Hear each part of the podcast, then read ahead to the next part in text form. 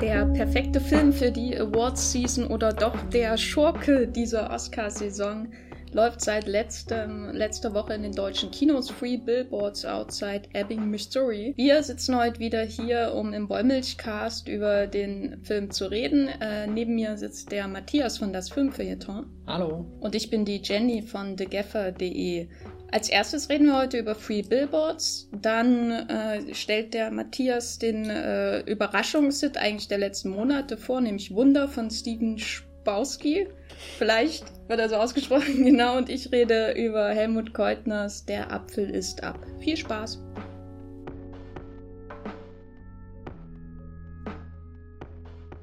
Martin McDonagh äh, hat bereits äh, drei Spielfilme gedreht mit seinem Kurzfilm Six-Shooter, hat er sogar den Oscar gewonnen. Wie ist der Six-Shooter? Ja, ich ne? weiß nicht mehr, wir haben es gerade nachgeschaut. Wir sind ja wieder hervorragend vorbereitet. Sagen wir einfach mal, es hieß so, genau.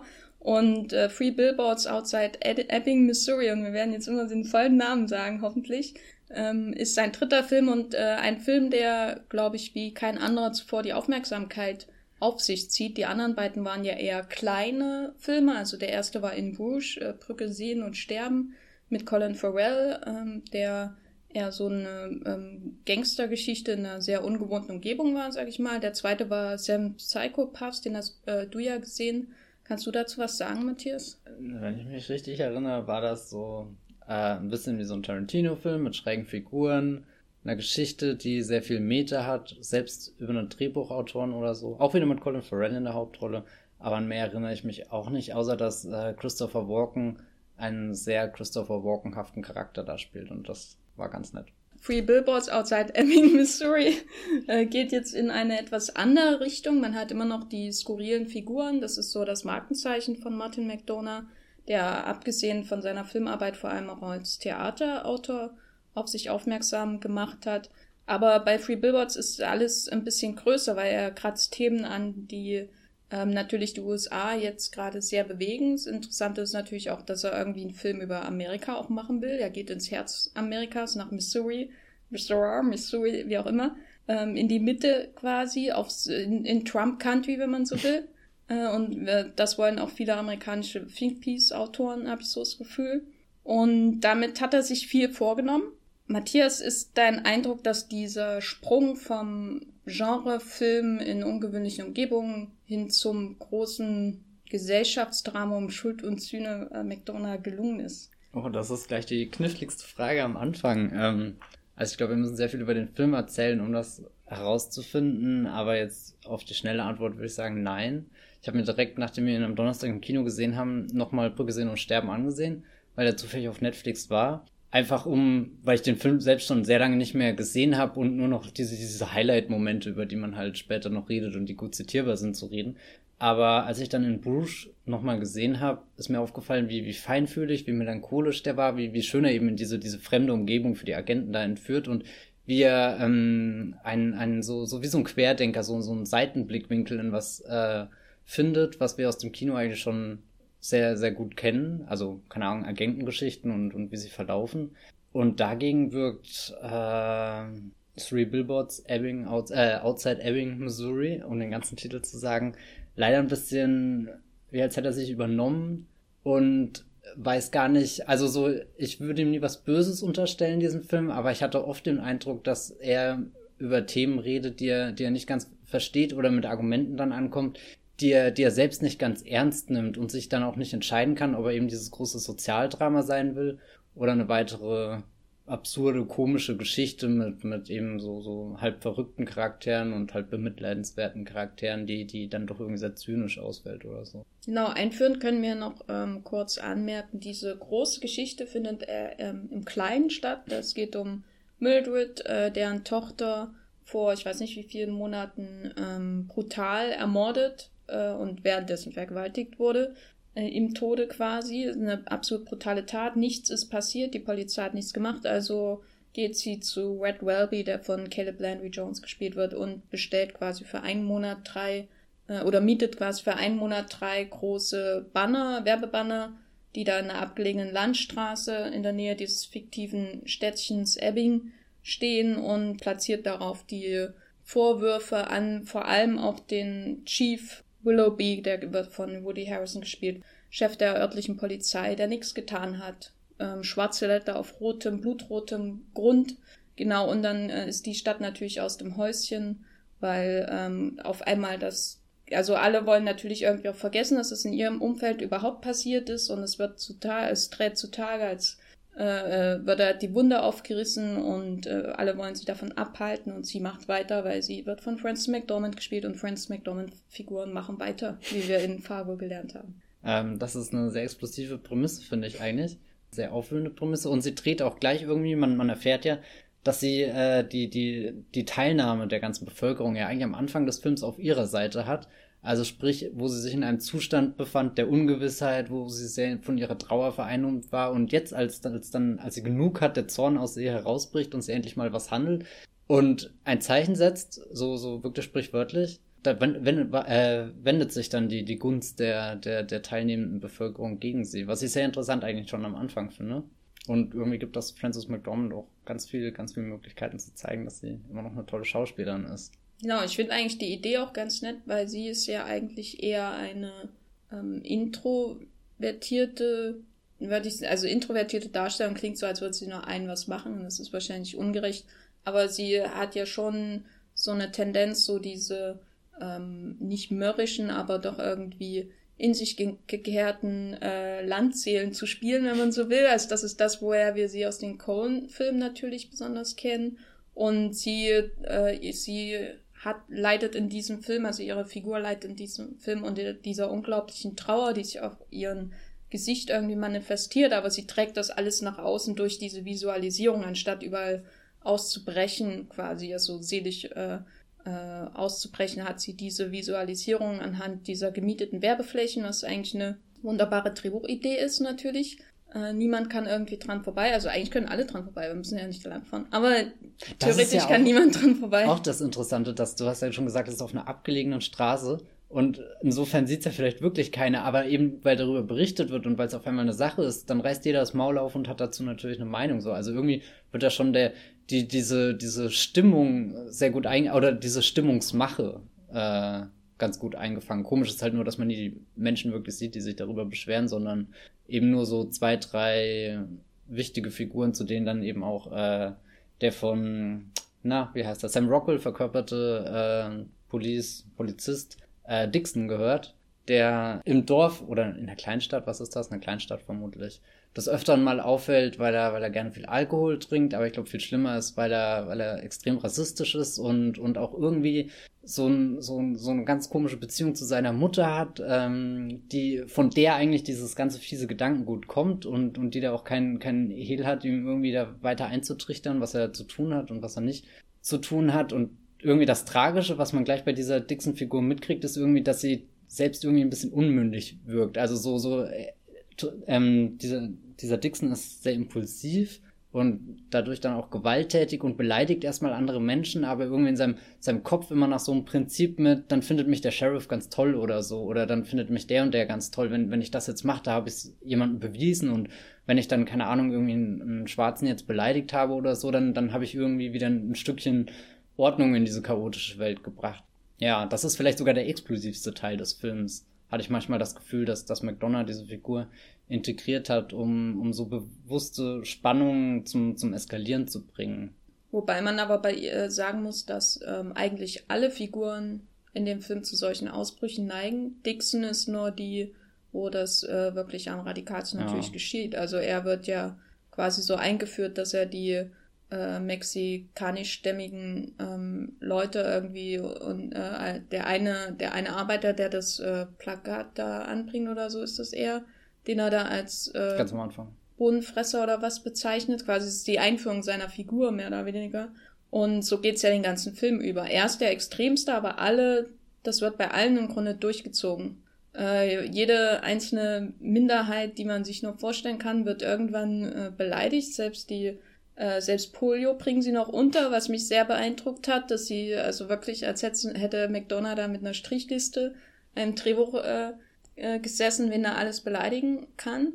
Und das finde ich irgendwie, also grundsätzlich kann man sich natürlich drüber aufregen, also als ähm, in Anführungszeichen politisch unkorrekt ist und fies und so.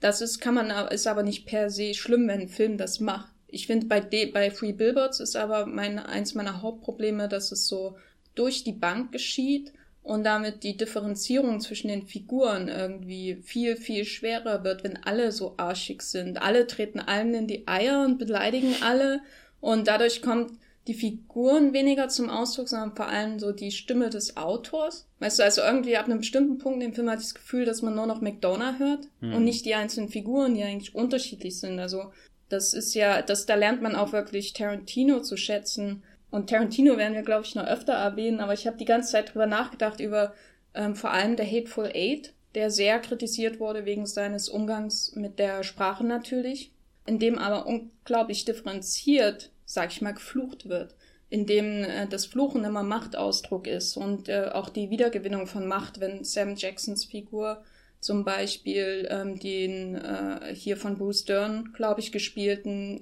General oder was das war, beleidigt und die Wörter, die benutzt werden. Und das ist unglaublich differenziert. Geschieht das bei Tarantino und bei äh, McDonagh hier? Ist das so, dass, so, als hätte er da mit einem ähm, riesen Pinsel drüber gewatscht und dann kriegen alle dieselben Wörter im Mund und dadurch wird die Differenzierung zwischen den Figuren immer schwerer und dadurch interessiert mich ab einem bestimmten Punkt auch nicht mehr unbedingt, was jetzt eigentlich Frances McDormands Anliegen ist und Dixons Entwicklung zum Beispiel und so, weil irgendwie klingen alle wie McDonagh. Hm.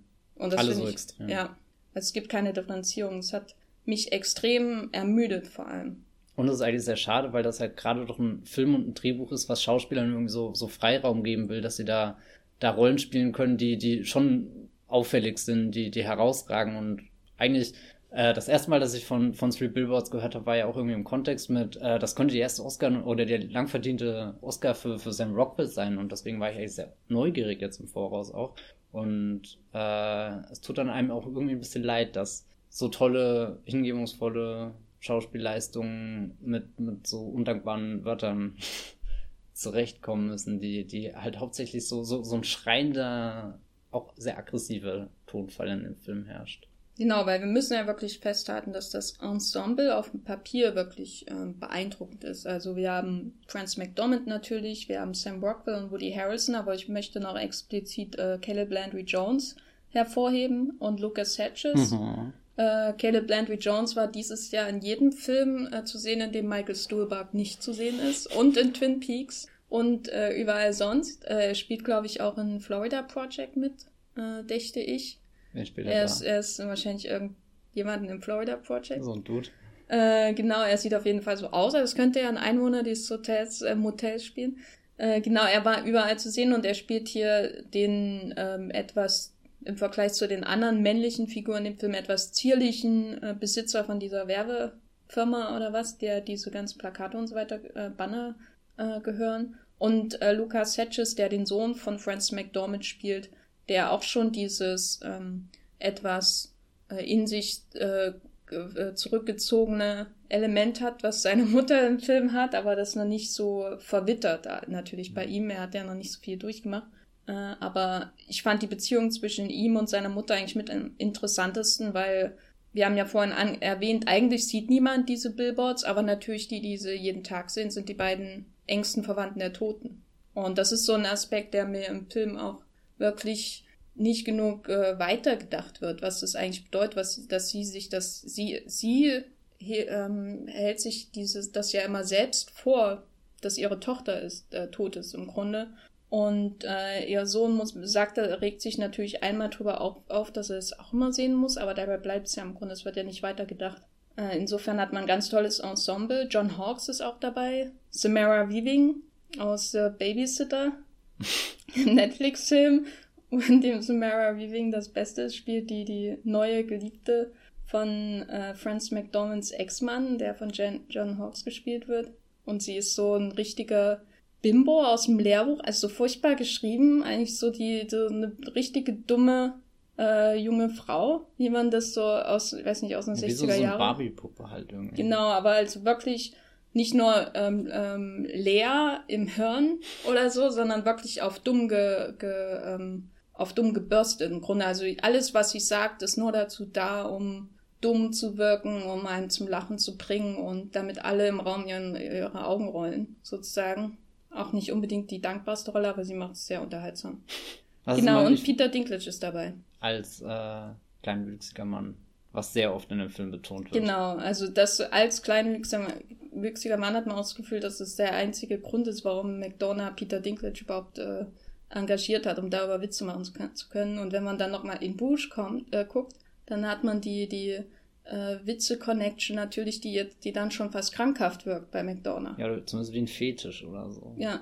Hat und wobei ich bei In Bruges immer noch sagen würde, dass man da ähm, den Klein, die Kleinwüchs-Figur, die da eine größere Rolle spielt, die hat sowas von so einem Satyr irgendwie, weil die In Bruges zitiert ja viel so mittelalterliche ähm, Gemälde und diese Höllenwelten, in die man quasi, in die Vorhölle, in die man da kommt, da macht es irgendwie Sinn, solche Figuren zu integrieren, aber bei ähm, Three Billboards wird es einfach nur noch aufgesetzt und jetzt haben wir ja halt auch noch den Kleinwüchsigen, den kann ich auch noch von der Liste streichen und dann, äh, was sehr schade ist, weil die Figur ja auch, also Dinklage tut ja sein Bestes, um zu zeigen, dass er seine Figur der äh, McDormand-Figur irgendwie nachhängt, weil alle anderen in dem Kaff sind ja komplett daneben und äh, sie sieht aber das Glück nicht, was sie vor Augen hat, sozusagen. Mhm.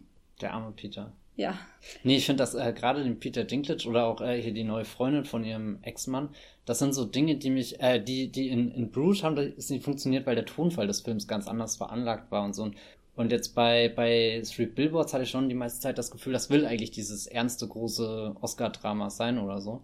Keine Ahnung, dann kommen von der Seite so, so Stereotyp-Einwürfe und keine Ahnung, die nur auf komische Momente, die nur darauf auf sind, irgendwie das Ganze so zu brechen, so, dass du dann irgendwie diesen ironischen Blickwinkel hast, wenn irgendwie die Familie im, am Küchentisch streitet und dann kommt halt dieses, dieses junge Mädchen rein, was so überhaupt nicht aus dieser Welt scheint und, und ganz unschuldig fragt, wo denn die Toilette ist oder ob jetzt der Zeitpunkt ganz ungünstig ist, danach zu fragen und, ah, ich weiß nicht, das hat mich auch immer wieder aus dem Film rausgeworfen, so, so einnehmend diese Geschichte ist und so, so gern man ja eigentlich sich dem Problem von, von Mildred und so annehmen will, weil sie auch wirklich nachvollziehbar sind, also das kann man dem Film auch nicht absprechen, so er, er bietet ja schon eine sehr gute Grundlage für all die Probleme und Konflikte, die, die existieren, vor allem den, den Hass und so und, und den, und die Wut, aber irgendwie will das dann nicht ernst genug nehmen. Ich habe auch das Gefühl, dass er Angst vor seiner eigenen Menschlichkeit hat, dass er diese Momente immer brechen muss.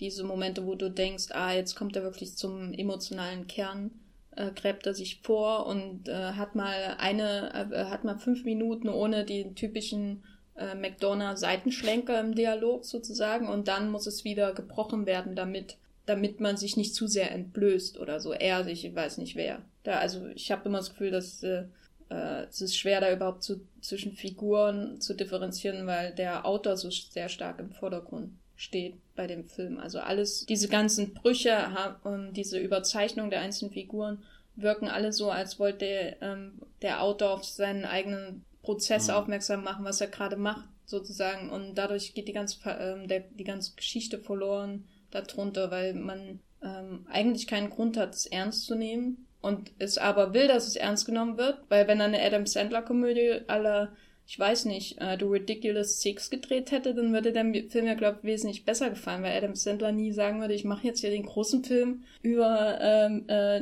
Mittelamerika, äh, also Mittel äh, Flyover Country in Amerika und die ganzen Stereotype, die da rumlaufen und äh, die verdeckten Konflikte, die da existieren seit Jahrhunderten mittlerweile, so, sondern ich mache halt eine Komödie, ne? Das ist, das, das hat er aber dann nicht drauf, dann zu sagen, sich zurückzunehmen und sagen, ich will jetzt irgendwie was Lustiges machen, sondern er will halt den großen Film abliefern. Er, er bürstet das zum großen Film und dadurch, er kann aber am Ende keinen großen Film machen, weil er Martin McDonagh ist, mein Fazit. Ja, es ist irgendwie, äh, du hast ja gerade hier Menschlichkeit gesagt, das finde ich ganz tragisch, weil eigentlich so, was ich immer das Gefühl hatte, dass der Film am Ende darauf hinaus will, dass egal wie viel Abschaum in dieser Stadt existiert, wie wie lang da schon dieser Rassismus betrieben wird, obwohl jeder davon weiß, jeder weiß, dass, dass Dixon foltert und so, so. Das ist ja wie so ein offenes Geheimnis und das erinnert ja jetzt gerade auch zum Beispiel an, an keine Ahnung, Harvey Weinstein oder so, wo dieses, dieses offene Geheimnis, wo seit Jahren drüber gemunkelt, gescherzt, gelacht wird, wo es schon, schon, keine Ahnung, bei Awardshows Witze drüber gab und, und dann bricht's halt auf einmal raus Und da versucht, eigentlich ist äh, Three Billboards ein unfassbarer, wichtiger Film, weil jetzt nach, nach dieser Welle der Empörung, wo, wo herauskommt, was für, was für Schweine und wie widerlich, keine Ahnung, Menschen sind und so, muss man ja immer noch dann lernen, naja, aber wir leben halt mit ihnen. Also so, was ist jetzt der nächste Schritt? Wie, wie reden wir weiter und so? Und da versucht er ja, oder da habe ich das Gefühl, dass, dass Three Billboards versucht, diese, diese Grautöne zu finden, dass es nicht nur das Gute und das Böse eben gibt, sondern dass am Ende immer noch zwei Menschen im Auto sitzen, eben diese, diese Menschlichkeit oder, oder herausgearbeitet werden soll, dass es, dass es wichtig ist, die Menschlichkeit zu entdecken. Komisch fand ich, dass der Film zum Schluss kommt, dass die Menschlichkeit eigentlich auch nur dann irgendwie existiert oder kolportiert wird, wenn, wenn, wenn man wieder einen gemeinsamen Nenner wie, wie halt so den Hass gegen jemanden Dritten gefunden hat. Also so, so irgendwie, das ist auch sehr widersprüchlich im Film, dass er auf der einen Seite in Aussicht stellt, dass man zusammenleben kann, aber dann auch nur unter der Bedingung, dass man sich gegen jemand anderen verbündet, der dann, der dann gar kein richtiges Gesicht hat. Also so eigentlich, äh, also eben die, diese dritte Partei ist dann äh, in Form eines Mannes, den Dixon irgendwie in der Bar hört, der erzählt, er hätte irgendwo ein Mäd- äh, Mädchen vergewaltigt und getötet und was auch immer. Ähm, und er hat am Anfang den Verdacht, dass das wirklich der Täter ist, der äh, Mildreds Tochter unter die Erde gebracht hat. Aber das stellt sich dann eben nicht so raus. Aber trotzdem hat man da irgendwie jemanden, also so, so quasi nur auf Hören und Sagen Basis jemanden gefunden, der, der als Sündenbock dastehen könnte. Und gut, der Film lässt es offen, ob, ob Rache vollbracht wird oder nicht, aber weiß nicht. Na, es wäre auf jeden Fall, ähm, wenn man ihn da beim Wort nehmen möchte, wäre es ein sehr zynisches, ähm, ähm, aussichtsloses Ende für diese Figuren, weil sie ja, weil der Film ja quasi in, in dieser endlosen Rache endet. Es gibt ja keinen Abschluss. Mhm. Und äh, die Erst ist es diese, dieser Wunsch nach Vergeltung gegen die eigentlichen Täter, und als man merkt, man kann das nicht befriedigen, muss es der Wunsch nach Vergeltung, äh, nach Ersatzkörpern, an Ersatzkörpern irgendwie sein, äh, die vielleicht irgendwo beim Dienst im Irak oder was weiß ich ein ähnliches Verbrechen begangen haben. Äh, so wird es ja angedeutet. Und was jetzt per se auch nicht schlecht ist, fände ich eigentlich, es wäre wahrscheinlich die, es ist, ist wahrscheinlich eine, eine der logischeren, logischeren Entwicklungen aus dem Menschenbild, was der Film entwickelt, aber, aber, ich habe nicht das Gefühl, dass es sich das verdient. Diesen, diesen, äh, also erstens äh, habe ich nicht das Gefühl, dass es sich verdient, dieses zynische, aussichtslose Ende. Ähm, und zweitens habe ich nicht das Gefühl, dass der kapiert, wie zynisch ein aussichtsloses Ende ist, weil mhm. er seine, äh, weil er die beiden ja schon ähm, in ihrer, also er hat versucht, das ja schon so zu verkaufen, als wäre das ähm, als wäre diese Übereinkunft zwischen Mildred und Dixon irgendwie eine Weiterentwicklung von ihrer bisherigen äh, verbohrten Haltung. Jetzt wäre das irgendwie besser, als das, was vorher war. Im Endeffekt haben sie sich in ihrem gleichen Schlammloch nur zusammengeschlossen, anstatt gegenseitig mit Schlamm zu bewerfen, und haben gemerkt, dass die Welt doch ein bisschen größer ist. Ja, der Rassismus in dem Film äh, ist ja gerade auch ein großes Thema, was ihn zu diesem äh, Willen der Award-Season macht, Three Billboards. Ich fand das sehr schwer, jetzt unvoreingenommen in den Film zu gehen, weil Ähm, keine Ahnung, man liest ja immer viel über Filme im Voraus und oft fällt es mir dann leichter auszublenden, und irgendwie bei Three Billboards wollte ich das auch, auch blenden lassen, weil ich das Gefühl hatte, das ist ein Film, der mir gefallen könnte, so von, von all dem, was, was ich sonst noch drüber gelesen habe, abseits dieser Sachen. Ich habe dann aber mit Erschrecken irgendwann festgestellt, dass ich echt nichts damit anfangen kann. Das hat mich auch ein bisschen überrascht. Ähm, ja, er wirkt einem sehr rein. Also, ja. Äh, das, ich glaube, äh, wenn der Film nur Ähm, sage ich mal, zum Beispiel afroamerikanische Figuren hätte, die beste Freunde oder Malermeister oder so am Rande der Story wären, dann äh, könnte man, glaube ich, darüber hinwegsehen, weil das ist neunzig Prozent aller Hollywood-Filme in den letzten hundert Jahren sozusagen. Seit Hollywood. Genau.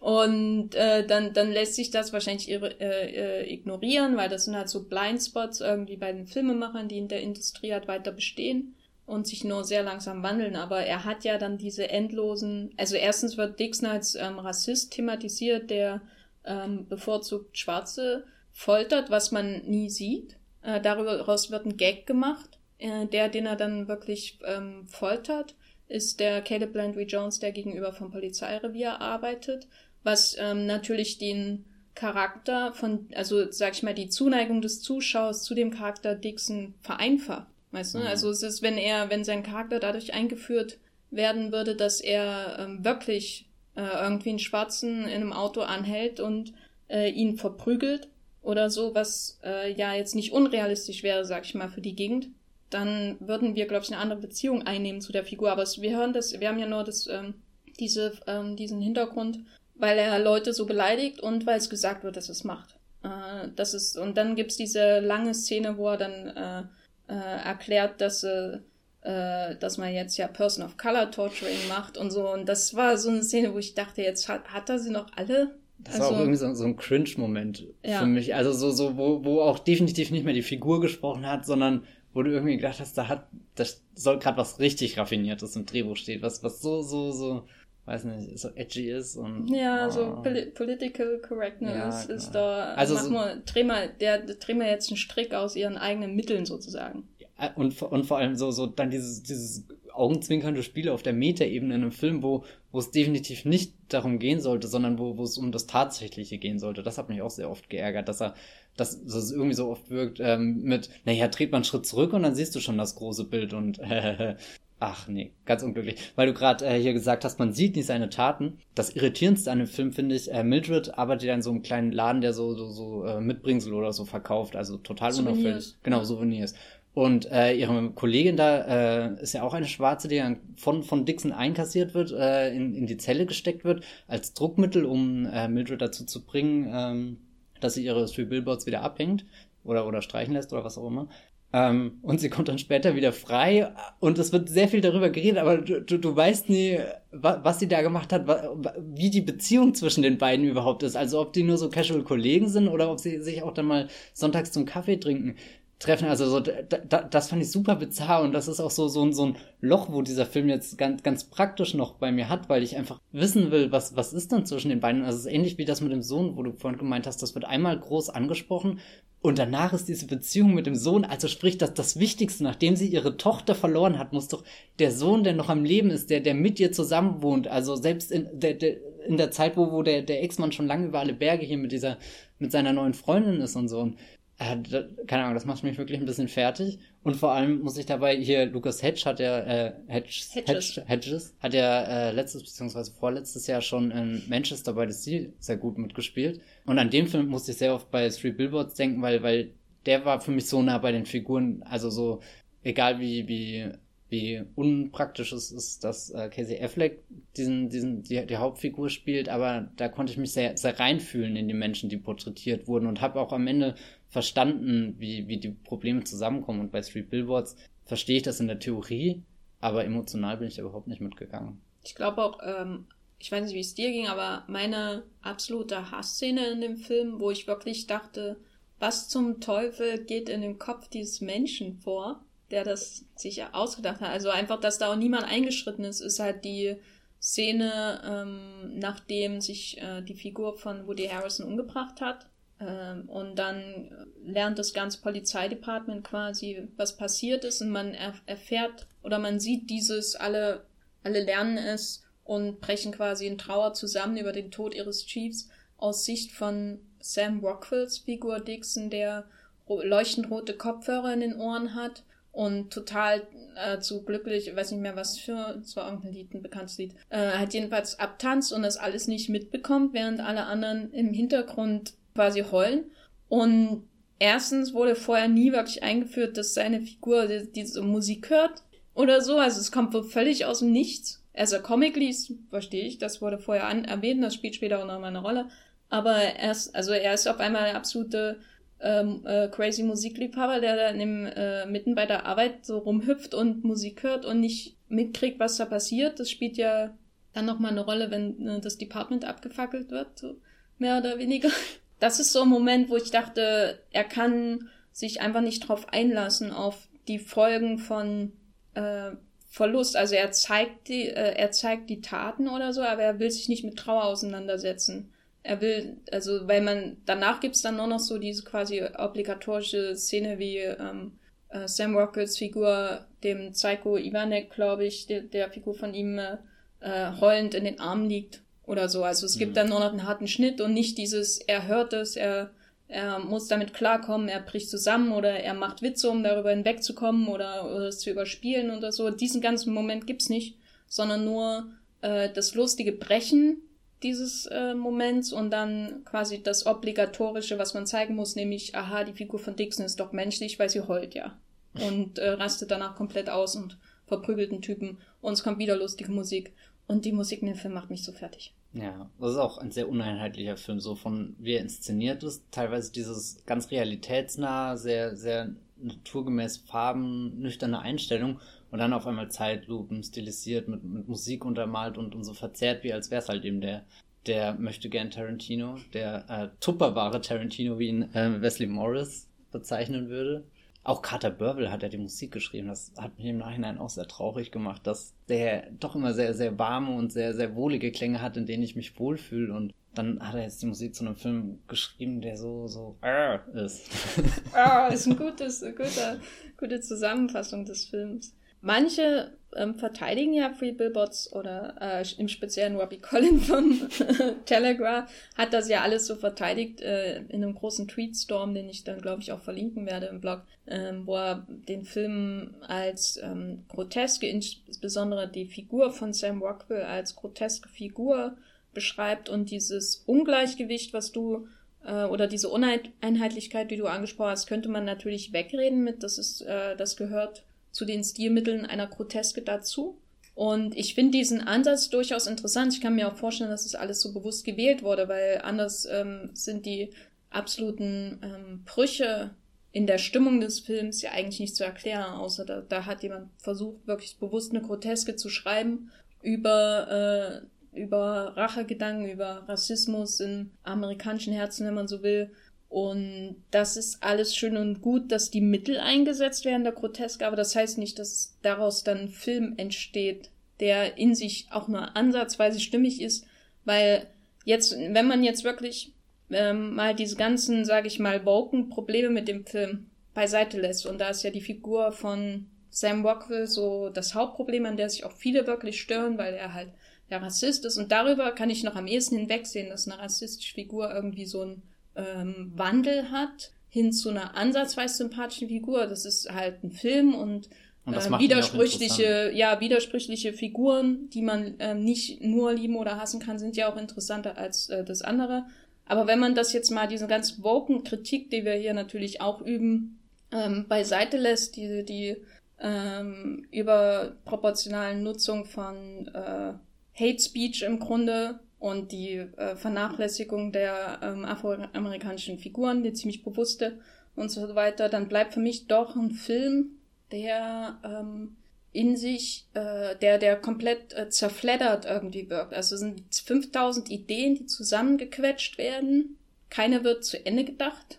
Und das, der, der, der Kid, der das irgendwie zusammenhalten soll, ist so die, der Stil, äh, die, die Stimme vor allem von Martin McDonagh. So.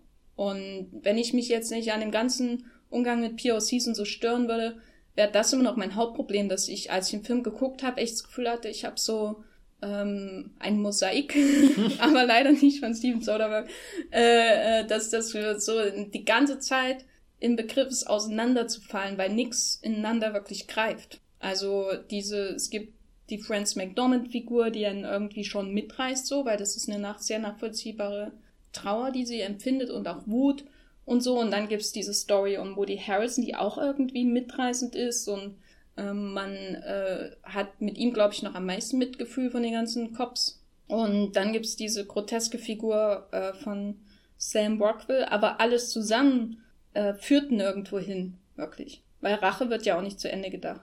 Naja, das ah. nimmt er sicher mit diesem, diesem tollen Ende heraus, wo er, wo er dann alles offen lässt. So, so nach, nachdem er dir zwei Stunden das volle Kanne reingewirkt hat, dann tritt er einen Schritt zurück und sagt, ja, aber... Genau, also er ist ja, ähm, am Ende nimmt er sich die Subtilität, die er, wofür, wofür er vorher keine Lust hatte, weil Subtilität bei Martin McDonagh würde ja bedeuten, dass er seine eigene Stimme irgendwie dämpfen muss, mhm. dass er sich vor allem hinter die Figuren stellt.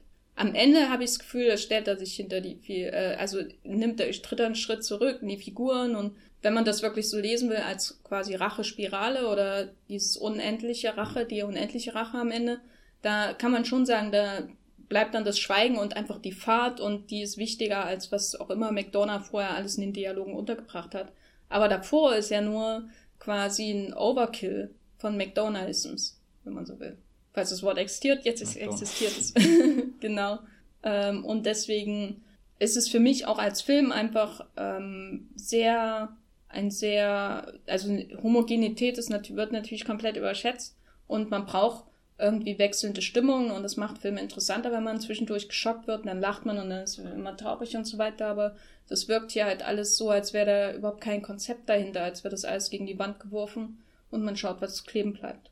Was ja sehr komisch ist, weil es ist sein dritter Film. Er hat sich sehr viel Zeit gelassen jetzt, so Seven Psychos war, glaube ich, von zweitausendzwölf und also so, und irgendwie Brücke wirkt schon so stimmig auch. Also so, so, ich will das jetzt nicht sagen, aber es hört sich irgendwie so ein One-Hit-Wonder jetzt rückblickend, weil, ja, keine Ahnung, oder er hat sich einfach übernommen, er, er, er dachte, er, er gräbt da ganz tief. Es ist ja jetzt auch ein Film, der, keine Ahnung, sich so, so Amerika oder sowas ganz Großes zu eigen machen will und nicht so, sowas Kleines wie, wie eine verschrobene Agentengeschichte oder, oder dann eben die, die Erzählung über sieben Psychopathen, die irgendwo in der Wüste äh, Spaß oder eben keinen Spaß miteinander haben, die, die sind ja viel kleiner gedacht, da kann man natürlich sehr viel draus mitnehmen, aber ja, also es ist fast wie, als hätte er angefangen, ein Bild zu malen, gemerkt, dass der Eimer nicht ausreicht und dann da schnell noch irgendwas und da noch was und dann hast du irgendwie gar nichts mehr am Ende.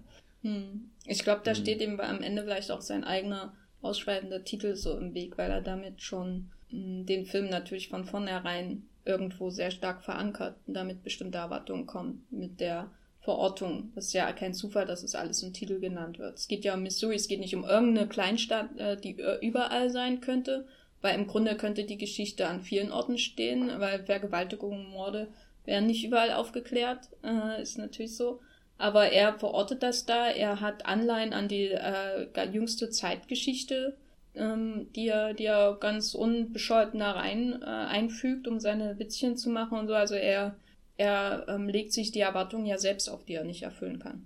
Was ich ganz interessant finde, ähm, weil es gerade um den, den Ort geht. Ich habe irgendwo gelesen, ich habe keine Ahnung, ob das war es oder nicht, weil ich noch nie in meinem Leben in äh, Missouri war, aber dass der Film scheinbar überhaupt nicht so inszeniert wäre, als, als würde er da lokal irgendwie angeordnet sein. Und das, das finde ich ja dann auch irgendwie sehr, sehr, sehr komisch, wenn er auf der einen Seite explizit dorthin will, sich dieses fiktive Städtchen aussucht, was, was im Herzen Amerikas vor sich hin blubbert, aber dann keinerlei Interesse hat, ernsthaft das, das Land irgendwie auch zu zeigen und, und aber immer wieder betont ist, es geht hier ja um Rassismus in Amerika, also ja. Ich glaube, äh, vielleicht sinnbildlich dafür auch die Mutter von Sam Rockwell, die ja wirklich so eine, ähm, im Grunde so eine absolute Stereotype ist von so einer ähm, Hinterwäldler-Mom, woanders würde sie wahrscheinlich eine kettensägenmordende Familie heranzüchten und die hat sie als Sam Rockwell. Und dann schaut sie ihren Lieblings-Donald-Sutherland-Film, wenn die Gondeln Trauer tragen, weil, ich weiß nicht, weil da ein Kleinwüchsiger drin vorkam. Ist das der Grund, warum das oh, yeah. da referenziert wird? Ich möchte es gar nicht wissen, nein, aber nein, auf jeden die, Fall ist das so die Ebene von äh, des Diskurses bei, bei McDonagh, was die, die Figuren angeht. So sieht er die. Also in solche solche absoluten Karikaturen. Und da finde ich dann, ist ähm, Texas Chainsaw Massacre ein besserer Umgang mit Polizeigewalt und alle seine Sequels sozusagen. Geht es darum in Texas Chainsaw Massacre? Du, hast, du musst den einfach nochmal schauen. Ja, muss, muss Vor allem die späteren Filme, wo dann die die Fehde zwischen der Polizei und der der Familie von Leatherface gezeigt wird und so. Ich, ich war so verstört nach dem ersten Teil, ich konnte leider an gar nichts mehr denken. Ich kann es empfehlen, die, die anderen auch mal zu schauen. Na gut. Ja, da haben wir auch äh, Texas Chainsaw untergebracht. Ähm, wir können, wir sollten aber vielleicht abschließend noch darüber reden, ähm, was ich ja schon in der Einleitung angedeutet habe, weil natürlich ist es der Willen äh, der Awards-Season, also der, der Bösewicht, aber es ist auch in den Augen von vielen so der perfekte Film für das Jahr zweitausendsiebzehn achtzehn, für die Awards-Season. Und es ist durchaus möglich, dass er nach dem Golden Globe auch den Oscar gewinnt für den besten Film, weil er hat, das sei hier angemerkt, den SAG Award für das Ensemble gewonnen, also den Preis der Schauspielergilde in den U S A und die beste Hauptdarstellerin und den besten Nebendarsteller. Also es deutet viel darauf hin, dass die Schauspieler, die auf dem Film komplett abfahren, die Schauspieler sind die größte abstimmende Gruppe in der Academy und die dann auch über den Best Picture Oscar natürlich mitbestimmen. Und es kann sein, dass der Film den Oscar für den besten Film gewinnen dieses Jahr. Das wäre echt schade, weil richtig tolle Sachen nominiert sind. Ja, eins der besten Oscar-Jahre seit langem, würde ich sagen. Und das, obwohl nicht mal Florida Project dabei ist. Wenn Three Billboards der Film unserer Zeit ist, was drückt er über unsere Zeit aus? Dass wir in einer sehr, äh, dass wir in einer Zeit sind, die, die sehr bewusst damit umgehen will, dass sie in dieser Zeit gerade stattfindet. Also so, so den Zeitgeist, während dem Zeitgeist darauf beschwören will. Aber dann in fünf Jahren irgendwie merkt, dass das halt auch eher so so einfach war, um, um vorne mit dabei zu sein, um mitzureden, um, um genauso laut zu schreien wie der Film am Ende. Und wird man irgendwann merken, glaube ich, dass, dass der Film doch nicht so, so zeitlos ist wie manch anderer, zum Beispiel The Post. Den, den ich ja wirklich in seinen, seinen, seinen Themen und wie er damit umgeht, äh, finde ich, kann man den in den sechzigern schauen, kann man aber auch wahrscheinlich zweitausendsechzig schauen und ähm, zieht da immer noch die gleichen Schlüsse heraus. Bei Three Billboards funktionieren die wahrscheinlich in der Theorie, funktionieren auf dem Blatt. Wenn dir jemand den Film erklärt oder so, glaube ich, kann man sehr gut drüber diskutieren, und er macht ja auch viele Anstöße in die richtige Richtung, aber es ist kein Film wie, wie Moonlight jetzt zum Beispiel aus der letzten Oscar-Season, der, der zwar nicht speziell irgendwie jetzt was sagt, nicht speziell... Äh, Hier, hier geht es um Rassismus, sondern aber der, der das alles nebenbei irgendwie mitverwandelt, äh, mit, mit, mit verhandelt, wollte ich sagen. Ähm, und jeder, der Moonlight irgendwann sieht, der, der bekommt all diese verschiedenen Themen in Form dieses außergewöhnlichen Coming-of-Age-Films in drei, drei großen Akten, bekommt er das alles mit und ist vielleicht gar nicht bewusst, dass er das mitbekommen hat, während bei, bei Three Billboards im schlimmsten Fall endet er fast wie so, so ein Lehrfilm oder so, der, der nur noch plakativ für irgendwas hochgehalten wird. Und irgendwie finde ich das sehr schade, weil, weil eigentlich habe ich mir immer eingebildet, dass McDonagh schon eine, eine aufregende Stimme war, und, und wie, wie interessant wäre das denn jetzt geworden, wenn, wenn er hier einen richtig guten Film gedreht hätte und, und, und seine Karriere danach in, in Hollywood, ihm, wenn ihm alle zu Füße liegen, und was sie ja wahrscheinlich tun, so oder so, aber mh, ich bin mir auch nicht so sicher, ob das jetzt förderlich für McDonagh ist, wenn, wenn das jetzt die Bestätigung ist, die er auf sein, sein Schaffen erhält, weil vielleicht verlernt er jetzt komplett äh, die, die, die Feintöne zu finden. Das heißt, sein Bruder hat ja mit seinem dritten Film eine ähnliche Crash-Landung gemacht. War on Everyone. Genau, War on Everyone, der auch nicht mehr so toll wie der vorherige Carrie war, den ich sehr mag. Ähm, ja, insofern glaube ich, dass von Three Billboards nicht viel bleiben wird, aber dass ihn jetzt trotzdem erstmal alle lieben werden. Ja, ich fürchte, das ist auch so. Ich finde, es ist irgendwie, ähm, man könnte natürlich sagen, Moonlight war...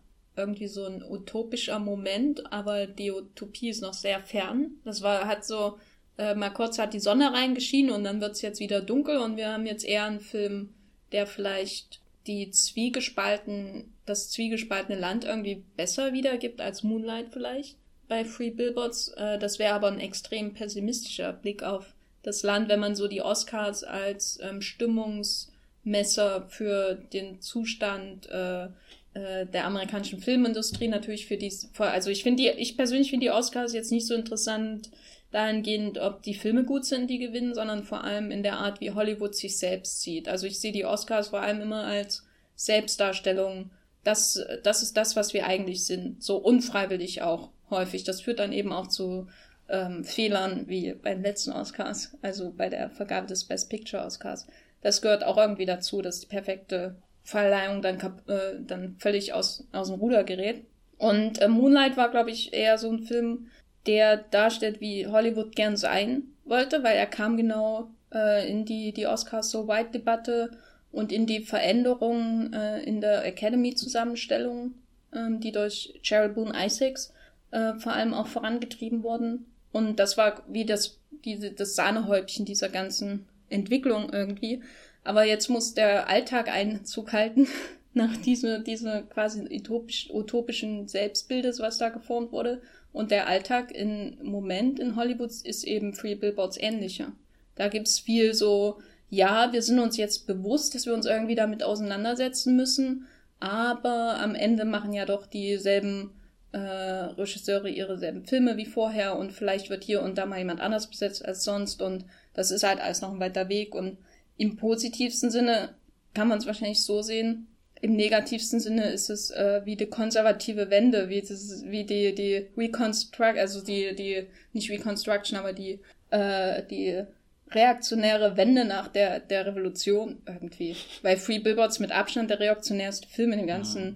also Best-Picture-Kandidaten. Auf alle Fälle der Film, der, der behauptet, wir machen das ganz schwer, aber eigentlich machen wir es uns super leicht. Und das, das finde ich fast ein bisschen am ärgerlichsten, die, diese Behauptung. Und ich glaube, ich fände es sehr schade, auch weil, weil dieses Jahr endlich mal ein Film wie Shape of Water, also kann, irgendwie, der hat ja äh, am meisten Nominierungen bekommen, aber für mich ragt der trotzdem raus, weil das für mich wirklich nie ein Oscar-Film war. Also ich habe den, den nie als Oscar-Film gesehen, bis ich mir vor zwei, drei Wochen dachte, okay, jetzt, jetzt wird's ernst für Del Toro, aber der ist, der ist so, so schön und so durchgeknallt und, und hat wirklich was fürs Kino übrig und, und auch ganz viel Politisches mit dabei und so, und eben nicht der, dein, dein klassischer Oscar-Kandidat, sondern eher halt ein richtiger Kinofilm.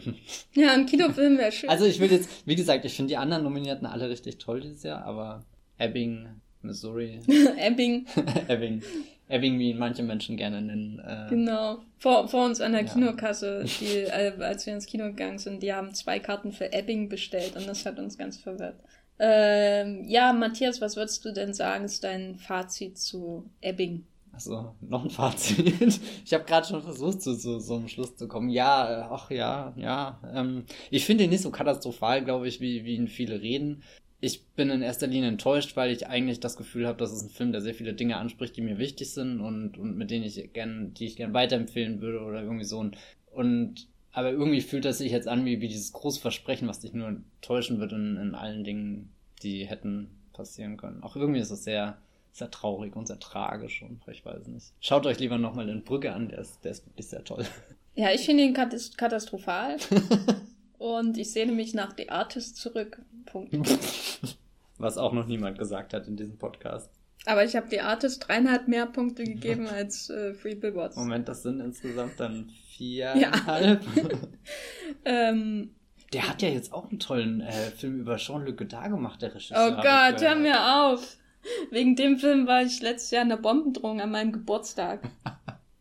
Ich stand da in der Bombendrohung, Massenangst in Cannes und habe das alles durchgemacht an meinem Geburtstag, um den beschissenen Jean-Luc Godard-Film von Michael äh, Hasanavicius, oder wie er heißt, äh, zu sehen. Darüber kann ich noch stundenlang reden, Matthias. Na gut, ich, ich weiß nicht, ob das die Hörer sind. Wobei eigentlich, ich glaube, das ist die beste Story, die wir in diesem Podcast hier bringen werden.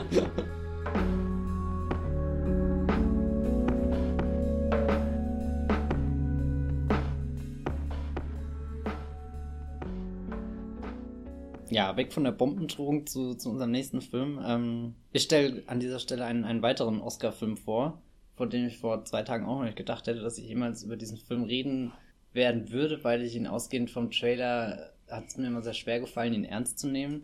Die Rede ist von Wonder, der dieses Jahr in der Kategorie Make-up und Hairstyling nominiert ist, zusammen mit äh, äh, Gary Oldmans Verwandlung in Winston Churchill und dem großartigen, denkwürdigen Historien-Epos Victoria und Abdul, an das sich, äh, wo, wo Judi Dench erschrocken ist, als sie gehört hat, dass sie dafür, nom- äh, dass dieser Film irgendwie, dass diesen Film generell nochmal jemand gesehen hat. Sie ist erschrocken, dass sie ja. den Film gedreht hat. Ja, wa- wahrscheinlich, also klar, ja, ähm, das ist sehr merkwürdig. Auf alle Fälle Wunder ähm, ist deswegen nominiert, weil, weil er auch viel mit, mit äh, Effekten, Maskeneffekten im Gesicht macht. Äh, es geht um einen kleinen Jungen namens Oggi, der unter einem, äh, der, der zur Welt gekommen ist mit einem Gendefekt und ähm, deswegen ist sein Gesicht sehr entstellt und er hat mittlerweile siebenundzwanzig Operationen über sich ergehen lassen, musste die über sich ergehen lassen, dass er einigermaßen normal in Anführungsstrichen aussieht, aber man sieht deutlich noch, dass, keine Ahnung, die Augen eingefallen sind oder so. Also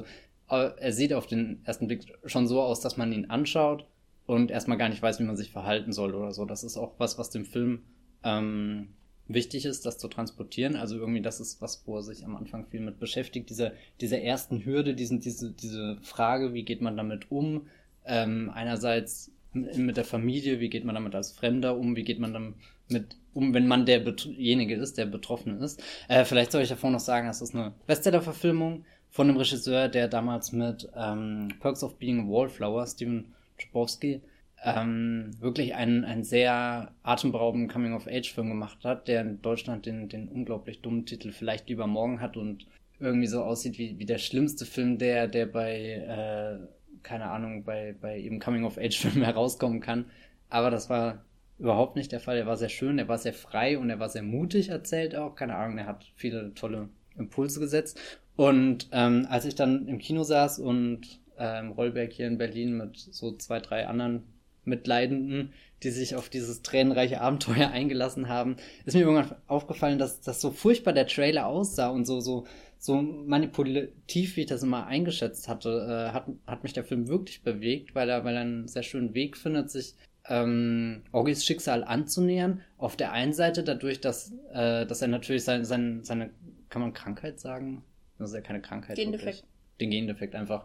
Dass er das thematisiert, aber dann irgendwann darüber hinaus wächst und das Ganze zu einem sehr allgemeingültigen äh, Film über, über ein kleines Kind macht, was, was feststellen muss, dass es nicht ewig in diesem behüteten Mikrokosmos, ha, da ist das Wort, also dass es nicht ewig zu Hause leben kann, ähm, wo, wo, wo es von seiner Mutter, äh, der tollen Julia Roberts, unterrichtet wird, wo, wo Owen Wilson als, als verspielter Vater immer reinkommt und zwar nie direkt am Streit beteiligt ist, aber danach der, der coole Dad ist, der sich gern mal selbst niedermacht oder so, und wo dann auch die Schwester ist, die, die einen immer lieb hat, die einen mit offenen Armen empfängt und, und vermutlich der, der einzige Mensch auf Augenhöhe ist, der, der nicht das Entstellte im Gesicht sieht, sondern, sondern den Bruder, den Menschen irgendwie oder so.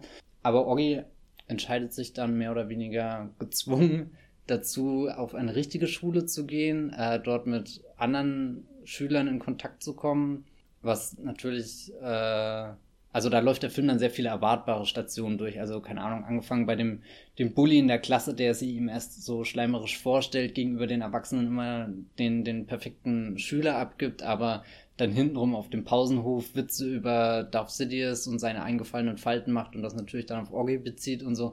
Also es ist schon richtig gemein, richtig fies, und da, da packt der Film ein und, und irgendwie die, die Ungerechtigkeit schreit zum Himmel.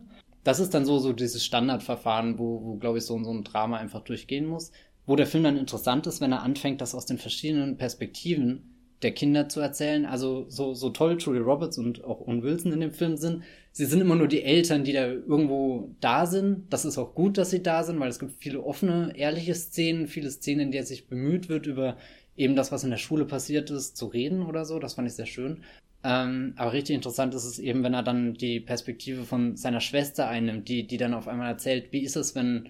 Äh, wenn ich mit einem Bruder aufwachse, der, der wirkliche Probleme hat und dem es schwer tut, aber ich merke irgendwie, darunter leid, leide ich selber auch irgendwie, weil, weil meine Eltern nicht für mich da sind, weil, weil ich heute auch einen Scheißtag in der Schule hatte, aber keiner interessiert sich irgendwie beim, beim Abendessen dafür oder so. Ähm, da wird der Film dann überraschend vielschichtig, finde ich, und geht dann natürlich weiter, sogar so weit, dass wir auch irgendwann die Perspektive von dem, dem Bully bekommen und, und auch seinem besten Freund, äh, der da heißt Jack Will, ähm, der sich, der einer der wenigen ist, die, die ohne Vorurteile kommt und die entdeckt, dass, dass Oggi eigentlich ein ziemlich cooles Kind ist, dass, dass Oggi zum Beispiel in Physik was drauf hat, dass, dass er bei ihm abschreiben kann, was natürlich immer äh, ganz praktisch ist, der dann Oggi aber leider in so einem ungedeckten Moment auch verrät und, und sagt, oh Gott, wenn ich, wenn ich äh, dieses Gesicht hätte, würde ich mich selbst umbringen, und Oggi kriegt das tragischerweise mit, was zu so einem Bruch der Freundschaft kommt. Das ist auch ein sehr konventionelles Moment, was er drin hat, aber auch ein ein Element, was dann sehr, sehr aufrichtig verhandelt wird, finde ich, in dem Film. Er ist nicht subtil, glaube ich. Ich weiß nicht. Also ich hatte das Gefühl, dass, dass viele Themen sehr, sehr deutlich ausgesprochen sind, aber vielleicht muss man das ja auch so deutlich aussprechen, dass man einfach das Gefühl dafür bekommt. Und, und also ich glaube eher, was, was der Film schaffen will, ist äh, ein, äh, ein, ein aufeinander zugehen, ein, ja, keine Ahnung, etwas sehr Menschliches. Es gibt zum Beispiel hier Mandy Patinkin, der, oh. den, der den Schullehrer spielt, und äh, ich An dieser Stelle möchte ich ungern meinen letzten Schuldirektor in den Dreck ziehen, aber es ist, also es ist unfassbar, was für inkompetente Lehrkräfte ich hatte. Und dann sitzt da Mandy Patinkin stets in so einer offenen, diplomatischen Position. Also ich, ich musste einfach nur heulen, als ich ihn gesehen habe, weil ich dachte, und das hätte auch Schule sein können. Also so im Sinne von von jemand, der der natürlich versteht, was die Logistik dahinter ist, wie das Lernen funktioniert, wie Benotungen funktionieren, wie... Äh, keine Ahnung, Schulgelder und so laufen, was was da das das soziale Konstrukt ist, was das gesellschaftliche Konstrukt ist, aber der der so viel Menschlichkeit irgendwie in dieses äh, Schulsystem reinbringt. Jetzt weiß ich natürlich auch, dass das ein Film ist und dass dieser Film in seinem wunderschön gefilmten Manhattan, Brooklyn, was weiß ich was zwischendrin, da auch ein bisschen so, so eine Fantasie auslebt von von einer einer sehr gerechten Welt oder oder von einer Welt, in der Erwachsene auch sehr sehr aufmerksam zugucken und, und Dinge verstehen, die sie für gewöhnlich nicht verstehen, aber äh, irgendwie schätze ich das sehr an dem Film, dass er das so, so knallhart durchzieht. Und, und da im Gegensatz zu, zu Ebbing, Missouri, der ja alle drei Minuten irgendwas anderes behauptet zu sein, ist Wunder die ganze Zeit dieser, dieser eine hochemotionale, hyperemotional, habe ich mir aufgeschrieben, hyperemotionale Film, der dann, wie, wie jeder Film, ähm, am Ende mit klatschendem Publikum und auf der Bühne endet. Das ist dann so ein Punkt, wo er, wo er mich wieder verloren hat, aber eben zwischendrin diese diese tollen Annäherungen einfach, glaube ich. Ähm, und ich weiß nicht, ich glaube, der, also er ist ja so so ein Sleeper-Hit geworden in den U S A, und das kann ich absolut nachvollziehen, weil weil er ist auf der einen Seite der perfekte Film, um den Sonntagnachmittag zu schauen und einfach dieses viel Good Experience zu bekommen, selbst wenn es am Anfang irgendwie merkwürdig ist, sich darin jetzt gut zu fühlen. Aber auf der anderen Seite kann es auch der Film sein, der echt ein paar schöne Denkanstöße gibt und, und seine, seine emotionalen Momente sich dann schlussendlich verdient hat. Ja, dieses Happy End habe ich gerne äh, in Empfang genommen. Das ist übrigens ein Film, der auch sehr reich an äh, Star Wars Referenzen äh, ist. So, so, also so nicht nur einfach, wir, wir haben jetzt ein kleines Kind. Oder was ich äh, auch sehr toll finde, ich habe ja gesagt, er ist fürs, in Physik sehr gut. Und dann dachte ich, um Gottes Willen, das würde jetzt dieses Drama mit, wir haben diesen sozial ausgestoßenen Jungen, der aber übelst der Streber ist und das Wundertalent und Sheldon Cooper zwei Punkt null oder so. Das macht der Film zum Glück nicht, sondern äh, er lässt Oggi auch einfach einen ganz normalen Schüler sein, der halt in einem Fach gut ist, aber das nächste kann er dafür gar nicht ausstehen und in der Pause mal da sitzt, mal da sitzt und äh, dann eben Star Wars-Fan ist und sich äh, oft äh, vorstellt, wie wäre das denn, wenn Chewbacca in die Schule kommen würde? Würde er da genauso glotzen? Und und dann kommt tatsächlich der Chewbacca in die Schule und, und dann geht er zu ihm hin und meint so, es, es tut mir leid, Chewbacca, Chewie, dass ich hier dich so komisch angeguckt habe oder so. Also es sind irgendwie ganz, ganz tolle äh, Momente, die durch diese Referenzen entstehen, vor allem wenn dann Chewbacca später immer so beiläufig ein bisschen im, im Bild drin steht und der Film dann quasi diese seine, seine Vorstellungswelt mit der echten Welt verschwimmen lässt. Ja, also auf der Chewbacca-Skala ist das schon äh, Peak. Peak Chewie.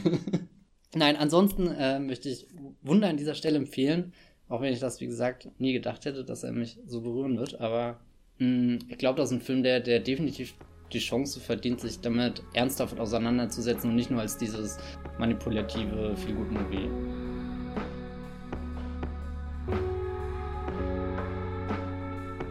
Ich habe mir ähm, diesmal wieder einen Helmut Käutner-Film ausgesucht, einfach damit ich irgendwann auch mal damit fertig bin und wieder mit einem anderen Regisseur weitermachen kann. Wie viele sind das denn noch?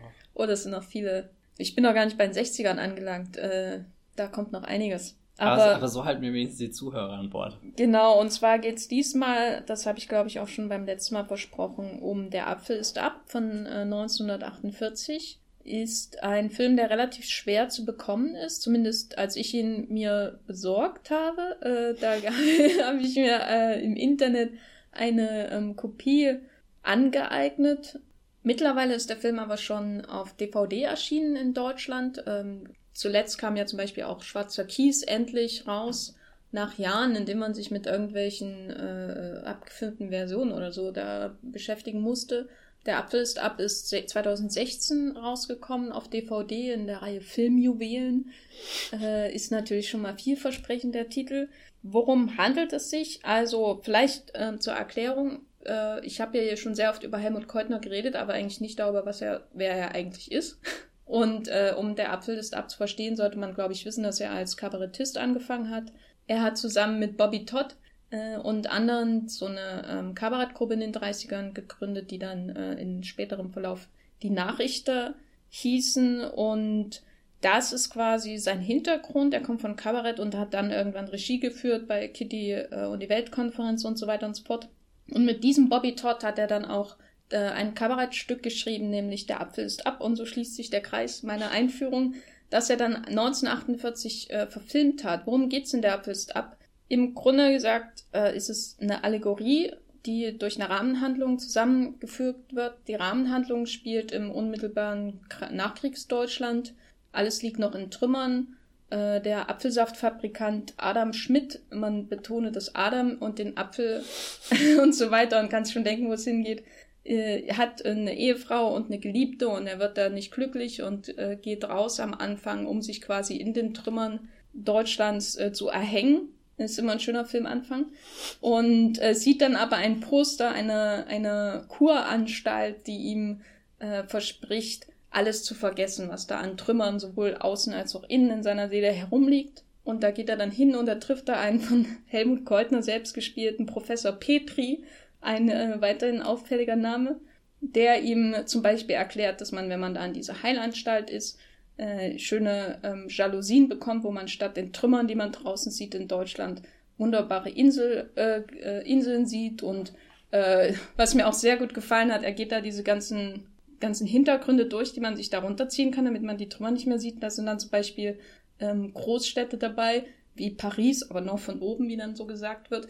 Äh, man denkt halt das Jahr und das ist alles äh, durchaus etwas bissig natürlich, wie gesagt, Kabarett. Und der ähm, Herr, der Adam will dann natürlich rein, aber er verstößt gegen eine entscheidende Regel, denn er kriegt einen Apfel er beißt davon ab, das soll er aber nicht, und dann wird er quasi der Anstalt verwiesen, da aber die letzte Straßenbahn schon gefahren ist, bleibt er dann da in der Lobby sitzen, schläft ein und dann beginnt quasi die, die Allegorie, nämlich äh, er ist natürlich dann der, der erste Mensch, der Adam, und Helmut Käutner spielt Petrus äh, mit weißem Bart als Verwalter des Himmels. Das muss man sich so ein bisschen vorstellen wie bei einem meiner absoluten Lieblingsfilme, noch nicht ganz so gut, ähm, A Matter of Life and Death von William Powell und äh, Emmerich, äh, Michael Powell, William Powell, Michael Powell und Emmerich Pressburger, wo ja der Himmel auch wie eher sowas Bürokratisches hat äh, und nicht äh, alle mit Harfe in der Wolke herumsitzend Spaß haben. Und so ähnlich ist es auch bei Der Apfel ist ab, wo das alles eben dieses dieses Anstaltsmäßige immer noch hat. Und dann ähm, lernt man halt den Himmel so ein bisschen kennen. Das ist alles sehr theaterhaft. Also man hat so, so Wolken äh, herumstehen und äh, Tiere aus, nehme ich mal an, Holz oder so, aus denen Käutner dann noch ganz wunderbare Reaction-Shots herausholt, obwohl die ja nicht lebendig sind, und mit leichten Animationen, die mich dann wieder an die Guns aus Warhouse, äh, mein Lieb- Lieblings-Reaction-Shot-Tier der letzten Jahre, erinnert haben. Und das wirkt alles ähm, natürlich äh, bewusst künstlich, obwohl natürlich auch mit ähm, Effekten, filmischen Effekten gearbeitet wird, damit es so ein bisschen was ähm, wie, ein, wie ein weiter Raum zum Beispiel wirkt und nicht einfach nur wie eine Bühne, aber im Grunde bleibt es bühnenhaft und das den ganzen Film über.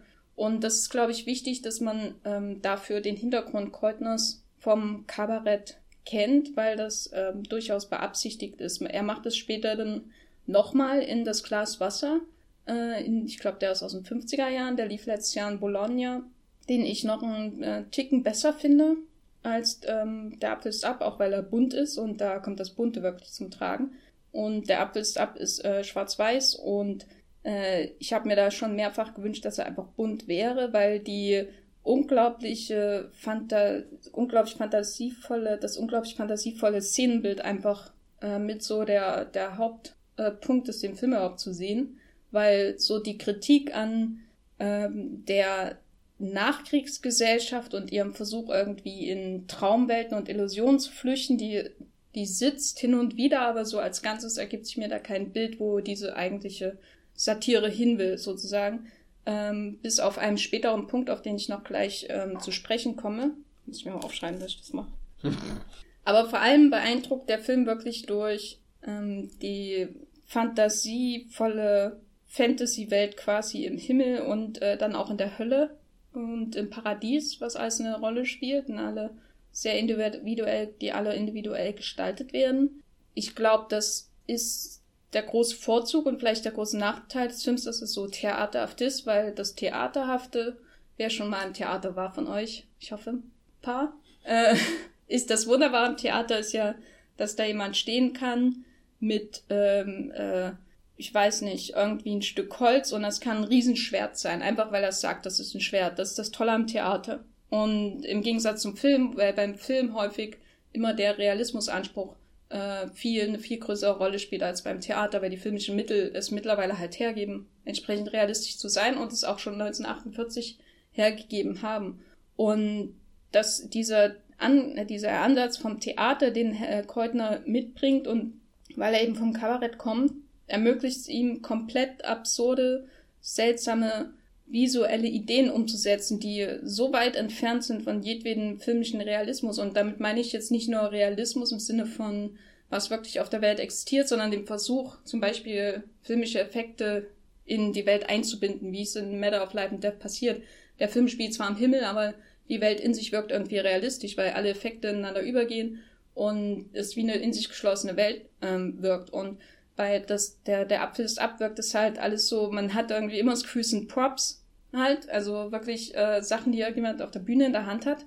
Damit spielt er aber so au- überbordend herum in der Welt, die er da konstruiert, dass der, dass es so quasi seine Freiheit ausnutzt, die ihm äh, der Film an sich vielleicht gar nicht geboten hätte, einfach weil er vorgeht, als wäre er auf einer Bühne. Und äh, als nehme er an, der Zuschauer wird sich den Rest schon vorstellen, sozusagen. Und das finde ich wirklich, ist eine große Bereicherung des Films, ist auch ein bisschen irgendwie ein Hindernis bei dem Film, weil es am Ende eben doch nicht wie die super beeindruckende Himmelswelt in Matter of Life and Death zum Beispiel wirkt, oder anderen Filmen aus der Zeit. Es gibt zum Beispiel auch eine ähnliche Treppe wie in Matter of Life and Death, der ja vorher rausgekommen ist. Vielleicht hat er sich da auch inspirieren lassen. Die, die Satire, die reicht, die, die geht nicht so weit. Das ist vielleicht auch Käutner, ein Käutner-Problem, weil ähm, er seine Figuren dann doch zu sehr mag, um ihn richtig in die Fresse zu hauen. Aber es gibt einen Moment, wo man äh, das Gefühl hat, jetzt, ähm, jetzt äh, zieht er wirklich an, jetzt kommt, äh, jetzt kommt der rechte Haken, weil dann gibt es den Moment, wo Adam äh, und seine Eva, die dann aus seiner Rippe ähm, geschaffen wird, in die Hölle gehen. Eingeladen von Lucifer, der gespielt wird von äh, Arno Assmann, ein ganz äh, toller Darsteller in dem Film, mh, der sie da einlädt, und das ist unglaublich, wie die Hölle da aussieht, weil es fängt erstmal an äh, wie so Wirtschaftswunder, äh, Prä-Wirtschaftswunder, äh, Gang auf die Reeperbahn irgendwie, äh, mit so einem schönen Auto aus der Zeit, wird man hinkutschiert, ohne Fahrer, fährt von selbst, und dann sind sie in so einem Panoptikum aus Bühnen. Und hinter jedem, das ist wie bei dieser Gameshow mit dem Zonk, irgendwie, ich weiß nicht, wie der, wie die heißt, aber äh, hinter jedem Vorhang verbi- ver- verbirgt sich quasi ein anderes Unterhaltungsspektrum. Hier ist es irgendwie Tanz, dort ist es Mode, und dann, es fängt so ganz, so ganz harmlos an, halt mit Mode und so weiter, und dann kommt der Moment, wo man Oper hat, äh, eine Oper hat, und da ist Siegfried zu sehen, äh, und man hört die Walküre. Und Sigrid hat so ein Fell an, und dann zielt die Kamera auf das Fell, und man sieht, dass er ein Hakenkreuz trägt. Und dann kommt der Schnitt auf Adam, der sofort sein Revers anfasst, und als wäre er ertappt geworden, was er, was er halt vorher, früher gemacht hat, sozusagen. Und dann kommt der nächste, das nächste äh, Element, und das ist dann eine Folterkammer, wo halt Leute mittelalterlich äh, so im Takt gefoltert werden. Und da steht dann so ein S S-General da und denkst, oh mein Gott, wie kommt das jetzt in den Film? Da war er vorher noch recht Äh, harmlos so, und äh, das ist, ist wirklich eine der, der großartigsten Käutner-Sequenzen, die ich überhaupt bisher gesehen habe, die die ganze Hö- Hölleninszenierung, weil ähm, das erinnert mich auch so ein bisschen an das ähm, Finale von Kleider machen Leute, über den ich letztes Mal geredet habe, wo quasi das ganze Haus auseinanderbricht, weil die Leute erfahren haben, dass sie an der Nase herumgeführt wurden von einem unfreiwilligen Hochstapler. Und die ganze Gesellschaft bricht in Form dieses Haus auseinander und nimmt das ganze Haus auseinander. Und diese Eskalation, die hat man auch hier mit dieser Höllen, mit dieser Höllenvision, die, äh, wo man sich noch fragt, äh, äh, dass die Leute da neunzehnhundertachtundvierzig, als im Kino waren, nicht ausgerastet sind, als sie das gesehen haben. Naja, äh, vielleicht waren noch gar nicht so viele im Kino. Hm. Und äh, dann geht's aber wieder zurück, und äh, die Geschichte nimmt ihren Lauf, um bis halt die, die Menschen auf die die Erde vertrieben werden, wie das eben so ist in der Bibel. Da habe ich so ein bisschen das Gefühl, dass der Film, oder dass, dass er diesen Biss aus der Hölle nicht so richtig mitnimmt. Er will halt sein Happy End irgendwie, auch wenn die, die ganze, der ganze Ansatz dieser Satire das Happy End eigentlich von vornherein verbietet. Ähm, das ist so ein bisschen das Problem.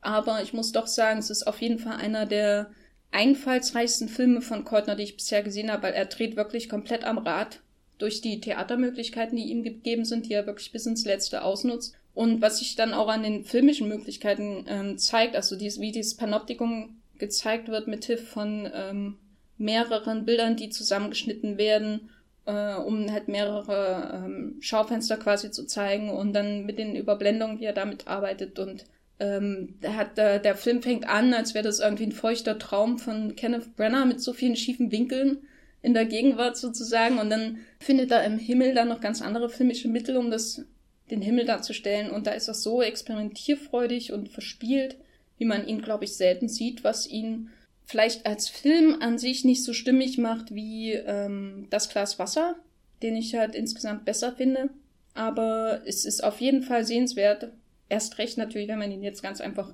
auf D V D kaufen kann, nicht so wie ich äh, irgendwie irgendwelche äh, Z D F-Rips runtergeladen hat vor Jahren. Naja, egal. Aber äh, ich möchte den auf jeden Fall empfehlen. Ist einer der besten Käutners, die ich bisher hier im Podcast äh, über die letzten drei Jahre besprochen habe, würde ich sagen. Und darüber hinaus möchte ich auch noch äh, anmerken, dass es ein ganz... Es gibt ja so zwei größere Bücher, kann man sagen, über Käutner. Eins ist schon älter, aus den neunziger, frühen neunziger Jahren, äh, von, herausgegeben von Wolfgang Jakobsen und Hans-Helmut äh, Prinzler, das heißt einfach Käutner. Das war so das erste, was ich mir gekauft habe. Da hatte ich so, das ist immer das, wenn ich wissen will, wie fanden die Leute den Film damals? Da gibt es zum Beispiel Kritiken von neunzehnhundertachtundvierzig aus der Süddeutschen Zeitung über Der Apfel ist ab, in dem sich der Kritiker ähm, beschwert, dass Käutner da äh, so mit der so so so völlig frei mit den christlichen mit der christlichen Motivik umgeht. Das ist natürlich ein bisschen belustigend, das zu lesen, aber es ist immer interessant zu sehen, wie haben die Kritiker das damals gesehen. Und was diesen ganzen Kabarettansatz angeht, da möchte ich auf jeden Fall äh, das Filmkonzeptebuch elf von zweitausendacht, das damals im Rahmen des hundertsten Geburtstags von Helmut Käutner rauskam, erwähnen, was man bestimmt immer noch irgendwo bestellen kann, wo, dies, wo es einen extra Absatz gibt oder einen extra Aufsatz gibt, der sich nur darum dreht, wie quasi äh, das Kabarett Käutner beeinflusst hat und seine Filme, unter anderem äh, Der Apfel ist ab, aber auch zum Beispiel Mon Petit und äh, Das Glas Wasser und so weiter. Das würde ich auf jeden Fall empfehlen. Und natürlich Der Apfel ist ab, den man erstehen kann auf D V D. Ja, ist vielleicht nicht der erste Käutner, mit dem man anfangen sollte, aber wenn man so ein Gefühl hat für seine satirische Ader, wenn man das so ein bisschen bekommen hat, dann auf jeden Fall den auch schauen, bitte. Lieber als Kleider machen Leute zum Beispiel. Das auf jeden Fall. Das war der zweiunddreißigste Wollmilch-Cast. Wir haben diesmal geredet über Three Billboards Outside Ebbing, Missouri, beziehungsweise Ebbing, beziehungsweise Three Billboards. Und dann darüber hinaus, der, äh, der übrigens seit einer Woche im Kino läuft, und dann darüber hinaus über Wunder, beziehungsweise Wonder von Steven Spowski, und der auch im Kino läuft seit Donnerstag. Ja. Genau, und äh, Der Apfel ist ab von Helmut Käutner von neunzehnhundertachtundvierzig, den ihr auf D V D kaufen könnt. Matthias, wo kann man dir denn sonst noch bei deinen äh, äh, Abenteuern der Welt von Steven Spowski folgen? Auf Twitter könnt ihr das tun, als Bibelbrox mit drei E und auf äh, das Filmfeuilleton natürlich und auf Movieplot auch, aber nur mit zwei E. Hm. Ja, mir könnt ihr bei ähm, Twitter äh, unter Gafferlein ohne U äh, folgen und ansonsten beim Moviepilot. Und wenn ihr den Podcast mögt, könnt ihr eine iTunes-Review schreiben. Wenn ihr irgendwie Feedback habt, äh, über welche Filme wir reden sollen, dann könnt ihr es gerne in unseren Blogs tun als Kommentar oder zum Beispiel bei iTunes selbst. Oder ihr schreibt uns bei Twitter an. Da freuen wir uns immer drüber, weil irgendwann gibt es keine Käutners mehr, über die ich reden soll. Und dann weiß ich nicht, worüber ich reden soll. Wir wünschen euch auf jeden Fall eine wunderschöne Zeit und bis zum nächsten Mal. Tschüss. Ciao.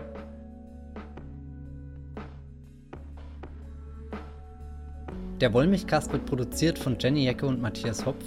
Unser Intro und Outro stammt aus dem Song Slam Canto von Kai Engel. Ihr könnt unseren Podcast bei allen gängigen Apps abonnieren und wir freuen uns über Kommentare und Bewertungen auf iTunes.